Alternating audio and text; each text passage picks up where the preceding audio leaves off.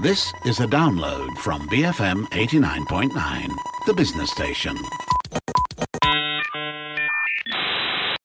Hello, you're listening to Live and Learn with me, Dashran Johan. Recently, about 30 organizers and attendees of the hashtag Turun protest were summoned by the authorities to have their statement taken. The same was seen during the Lawyers' Walk for Judicial Independence and many protests before that. So, what does this say about freedom of assembly in our country right now? What does this say about the state of democracy in this country? Joining me on the show today to discuss this is Joseph Benedict. He's the Asia Pacific Civic Space Re- Researcher at Civicus. Welcome to the show, Joseph. How are you doing? I'm doing well, your Darshan. Now, J- Joseph, recently about 30 organizers and attendees of the Turun protest were summoned by the police um, to have their statements taken under Section 9.5. Um, as I mentioned in the intro, the same was seen during the Lawyers' Walk for Judicial Independence, many other protests before that. What are your overall thoughts on this? Now, I think for those of us who are monitoring protests in Malaysia, this is a very concerning tactic that we are seeing being used by the police uh, and increasingly used in a number of instances. Uh, for, for me, it's clearly a form of police or judicial harassment against protesters, there is really no need to haul up uh, these protesters for questioning. Um, as we know, there were already police present during the protest at that point, um, and the purpose of the protest was quite clear. They were protesting on the cost of living and, and so forth. So I think what we're seeing is an increasing pattern uh, in recent years of the police um, using this tactic at, numerous protests clearly as a form to intimidate the protesters and also to create a very chilling effect. So for protesters who are participating for the first time, it creates a, a particular level of fear in, in, in, getting involved in such protests. We've also seen in the past where police have also visited homes of protesters in order to summon them. This is definitely a, a clear form of abuse and, and must stop. Now, Joseph, what exactly is Section 9.5? Because this seems to be a section that they keep uh, referring to um, when when they are, you know, uh, taking statements and, uh, you know, of uh, protesters uh, for for numerous uh, times through over the years. So, so what exactly is Section 9.5?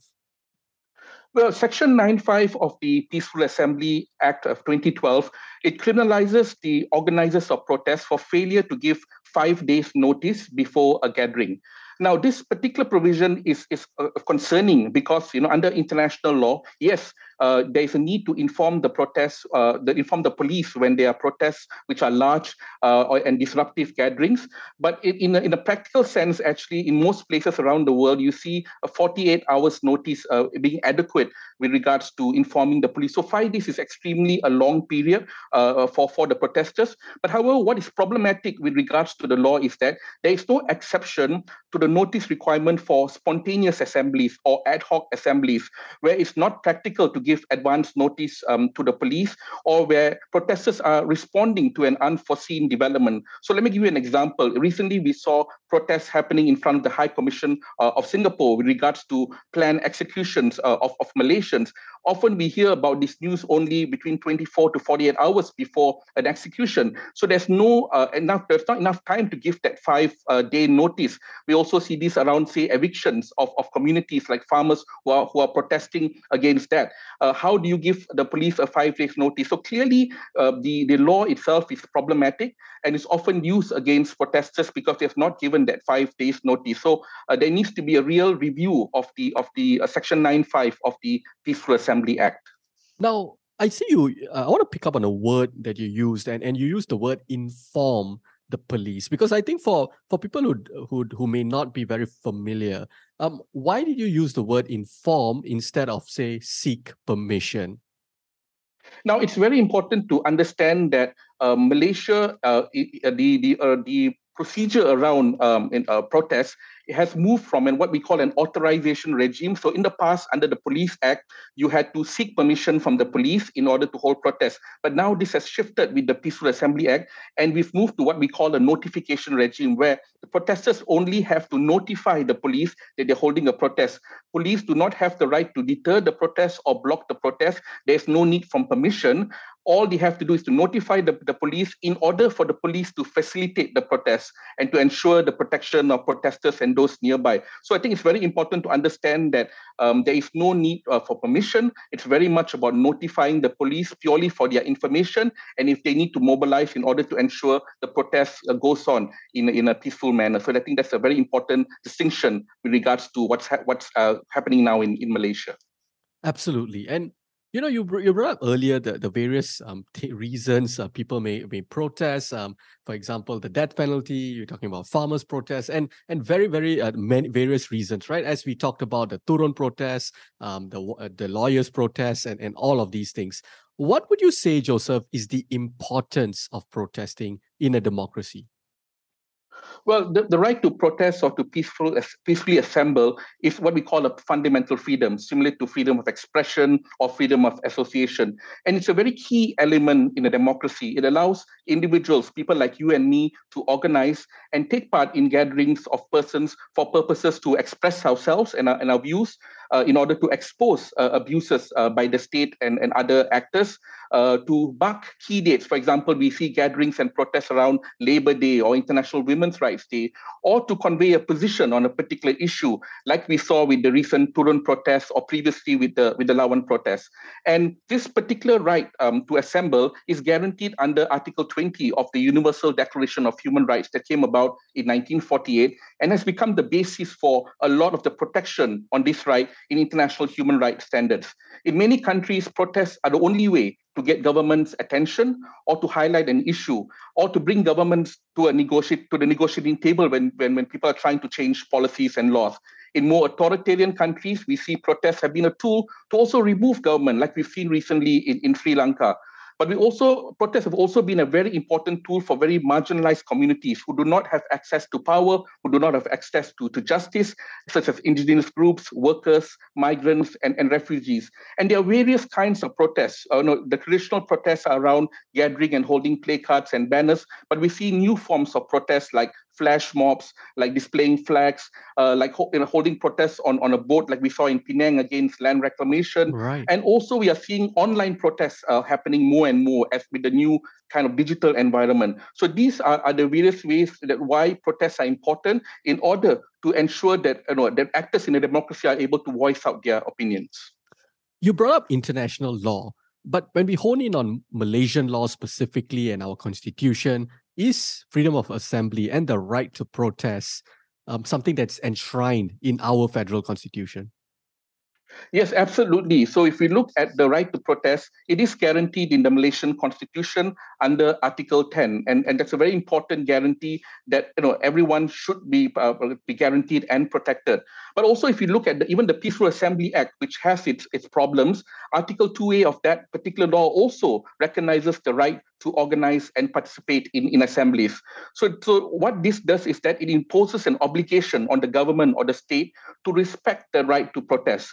Uh, that the government and, and their police have to facilitate protests, they have to protect protesters and not interfere and hinder with it. So this is a, a guaranteed right in, in the Malaysian constitution.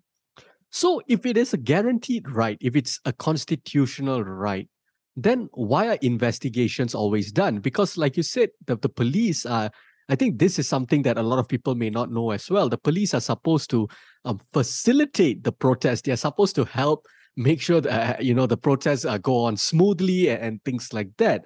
But yet uh, whenever we have protests the police are on the other side. Um you know they they they, they block the protests um they, they block off all the roads sometimes. Um then obviously after the protests are done investigations go on and, and so on and so forth. If this is our constitutional right then why is this happening I think you're very, very right. Clearly, we, we see uh, uh, that, that the um, laws are, are being abused in order to undermine our constitutional rights. And as I mentioned earlier, the Peaceful Assembly Act itself is inadequate. It falls short of international standards and it criminalizes spontaneous protest. And this is often used uh, by the police uh, or abused by the police to initiate uh, such investigations.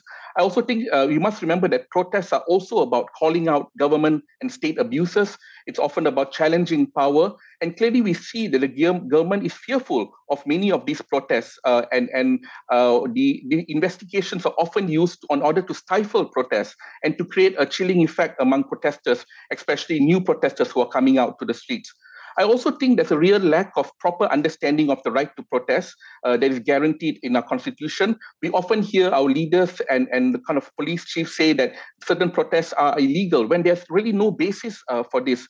This often sends a message that they can go about restricting protests or probing and harassing protesters. And therefore, there's a real need for an attitude change right from the bottom down that these rights are, are fundamental rights in our constitution and should be respected and protected. And what do these recent investigations and the investigations that has been going on throughout the pandemic and, and whatnot, what uh, do these recent investigations say about freedom of speech in this country today? What does it signal? I think what we see clearly is a regression of rights under this current uh, national government. Uh, as we know, freedom of peaceful assembly goes closely and hand in hand with freedom of expression. And we have seen a systematic attempt uh, by the authorities to criminalize freedom of speech using an array of, of restrictive laws. So, so besides the Peaceful Assembly Act that we've seen uh, used often, we also have seen the use of sedition and, of course, the Communications and Multimedia Act or CMA law being used to go after activists uh, and critics uh, for organizing protests or for promoting protests. And also, I think it's important to remember that if before the 2018 elections, we saw a ramping up of arrests and prosecution of activists at that time. And I think the real concern among those of us who are observing what's happening in Malaysia is that, you know, we, we could we see this ahead of the upcoming elections that, that that's being planned in a sense. I also must make an important note that these actions are inconsistent with the commitments made by Malaysia, who is now a member of the Human Rights Council. You know, at the council, Malaysia is calling out states for violations, debating various human rights issues. So I think it smells of hypocrisy that while Malaysia is doing this at the international level, at home it is stifling fundamental freedoms. All right, let's go for a very quick break. On the show with me today is Joseph Benedict, civic space researcher at Civicus. After the break, I asked him if police officers are allowed to ask participants to disclose their IDs during a protest. Keep it here on Live and Learn, BFM 89.9.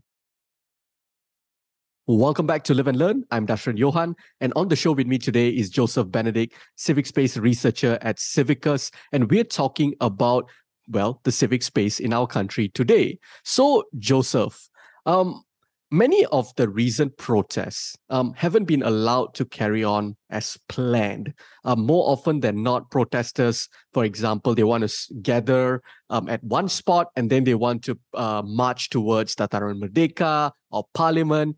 But what usually ends up happening is the police um, block off the, all the various parts um, and they and they sort of uh, barricade certain areas and they only allow protesters to march in a very very sh- uh, short distance.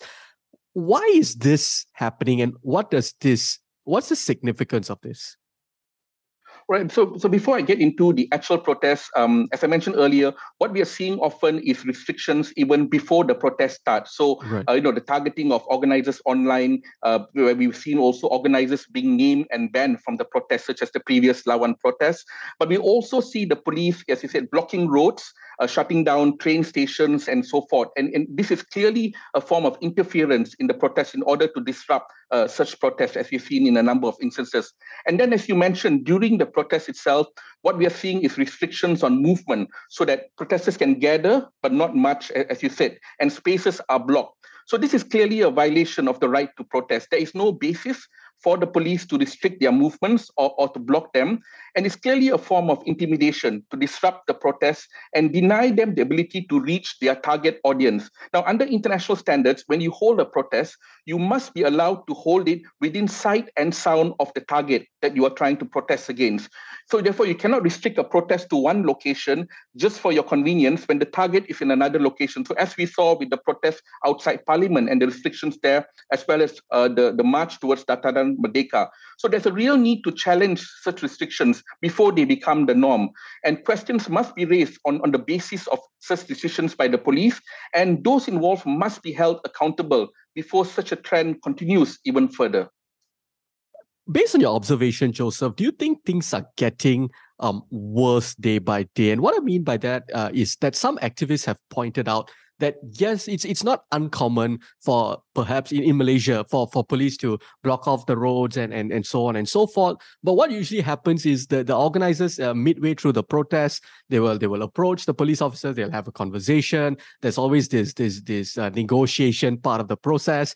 And then um, some activists have pointed out that usually the police will say, "Okay, fine, um, you can you can march to wherever you want to, but you know maybe I will only give you one hour or something like that, right?"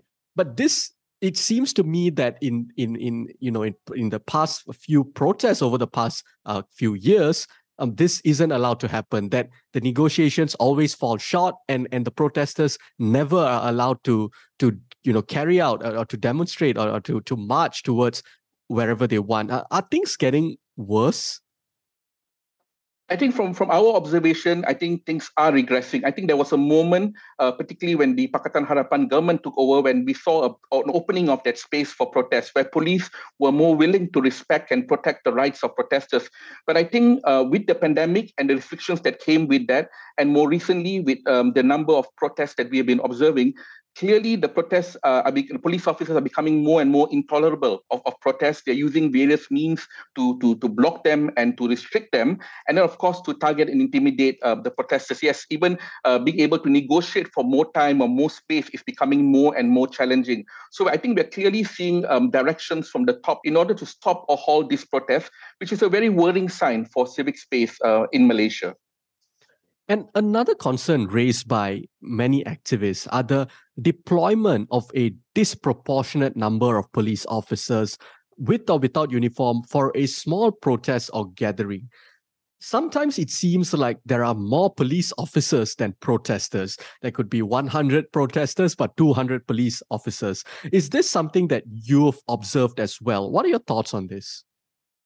Yes, I think from the various protests, uh, we've seen this in a number of instances, uh, a really large uh, amount of police uh, being being deployed uh, to to manage these protests. Again, I go back. The police role is to facilitate protests and and and, then, and to deploy adequate numbers in order to do that, and also to protect the rights of protesters. But however, what we see is a large presence of police, and sometimes also from the FRU or Federal Reserve Unit with their batons and their shields clearly this is a very disproportionate uh, response to protests. Uh, and, and in fact, what it does is, in fact, it intimidates protesters rather than supports them in, their, in exercising their right uh, to protest. I think other elements that we have seen in, in a number of protests is the increasing use of barricades to, to barricade uh, protesters, but also uh, different forms of surveillance. We've, we've seen in numerous protests where both plainclothes and, and uniformed police officers are taking photos and videos of protesters, uh, which clearly undermines their, their right to privacy but also we are seeing also drones being used in, in, in a number of instances. So I think clearly we are seeing different methods being used in order to uh, create to create and, and, intimidate protesters, and therefore then many then will be shying away from exercising their rights, which is extremely uh, concerning. Now you brought up the right to privacy. How much of um, the privacy are protesters allowed to keep? In, in what I'm saying is, like for example, if you are in a protest, you know that police officers there. Can police officers, you know, approach a you know a random protester? Uh, it, it may not be an organizer; it could be just someone participating in the protest, and just say, "Hey, what's your name? Where do you work? Uh, can I have your IC? Can I uh, get where do you live?" and and things like that. are police officers allowed to do that? Well, I think I think as I go back to the point that police are there to facilitate protests, and the only reason one would engage with the protester is to see if uh, the protester may be at risk or they may be need for some support. But there shouldn't be a need for protesters under international law uh, for, for for police to be questioning protesters while the protest is happening. I mean, unfortunately, the police powers are extremely wide uh, in, in Malaysia, and they can ask uh, for certain details and, and so forth. But I think protesters also have a right to question um, the police on what basis they are asking these questions, uh, if they are uh, if they are being if they're under arrest by the police, and they should also say that if the police want to question them, then they'll need to do it with a lawyer present. So I think these are fundamental rights that that protesters also have. Again, these tactics are often used as a as a tactic to intimidate protesters and also to collect uh, intelligence, which is extremely worrying. And if we take into account that we do not have adequate police oversight on, on the police, you know, an effective oversight mechanism, then it's very hard to hold the police in check when they undertake uh, such tactics. So it's it's really worrying from the point of um, the right to protest. I'm wondering, you know, you, you brought up about the, the, the powers that the police have in Malaysian um, Malaysian law. You also uh, earlier you brought up um, things like the Sedition Act, the Communications and Multimedia Act, the flaws in the Peaceful Assembly Act.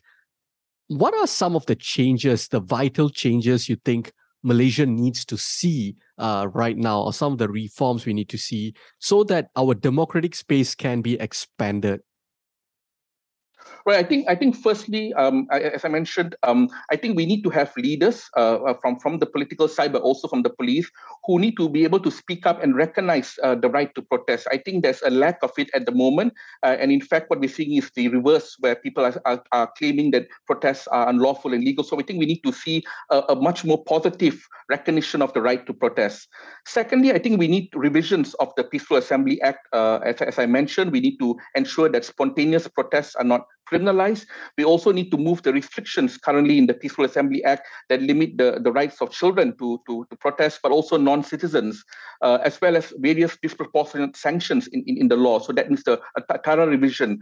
We also need um, the end of, of police harassment. Again, police are there to should be there to facilitate and not hinder protests, and they should stop the, the hauling up of protesters after a protest and, and questioning them. All these uh, tactics need, need to end. Uh, I think we also need better training of police officers to understand the, right to peaceful assembly. Uh, police officers should engage with civil society actors who are participating in protests and to, to ensure that they understand fully what it means to facilitate protests and to respect the, the right to protest. And I think finally, I think what we need is effective police accountability. So when these abuses happen, when protesters are abused, that they can take it to an independent police body that can investigate and ensure the perpetrators are held to account. So I think these are some of the changes that we need to see with regards to better to better protect the right to protest. Joseph, I also want to get your thoughts because you brought up this idea that leaders need to speak up. And that's certainly an important point. But I'm wondering what are the masses, the Malaysian masses' view um, when it comes to protests and, and whatnot? And has there be a has there been like uh, based on your observation and your and your research been a sort of shift um, towards uh, perhaps a, a, culture of more accepting towards protest because many people uh, have pointed to how for example when when Mahathir uh, during his first tenure as, as prime minister he really um, stifled um, the the you know freedom of expression, freedom of assembly. Um, he you know there was the ISA, there was AUKU, there were so many of these things which sort of created a, a, entire generation of people who who essentially say you know you should keep your head down um, you know mind your own business and, and things like that. I'm wondering um, what is your observation? Are things changing? I think there is a greater recognition of, of the rights um, to protest and, and other human rights uh, in, in Malaysia. Yes, uh, in the past, I think there was a lot of pushback from, from the government and others with regards to saying that you know, uh, you know, holding protests were was not in, in, in our culture, that we should be respecting authorities and so forth. But I think the recognition is that that these are fundamental freedoms in a de- democracy that people should have a right to organize and to mobilize when issues come up, and we are seeing that happening all across the country, from common citizens, from the birthday protests to communities and and so forth. So I think people are recognizing that this is a right and, and a tool that can be used in order to voice opinions and also to be critical of the state, which is an important element in the democracy. And I think uh, the, the old notions that we, again, you should put your head down and just respect authority, I think is slowly changing. And I, that gives me hope uh, for the respect for civic space and, and human rights uh, in this country whenever I meet people and engage with them about these, these fundamental rights. Before we wrap this conversation up, would you have a final message I think I, I, think I call on the government to to take steps to respect fundamental freedoms. Again, not just freedom of assembly, but freedom of expression. To review uh, the array of restrictive laws that that uh, exist today that limit this right, and to ensure that civic space and civic freedoms is a core part of Malaysian society, and that that all leaders respect these rights. I think that would be my final message. Thank you so much for joining me today, Joseph. Thank you. That was Joseph Benedict. He's the Asia Pacific Civic, uh, Civic Space researcher at Civicus. If you missed any part of our conversation, you can also check us out on podcasts. We're available on the BFM app, bfm.my, or pretty much wherever you get your podcast from. I'm Dashran Johan, and this has been Live and Learn, BFM 89.9. Thank you for listening to this podcast. To find more great interviews, go to bfm.my or find us on iTunes. BFM 89.9, the business station.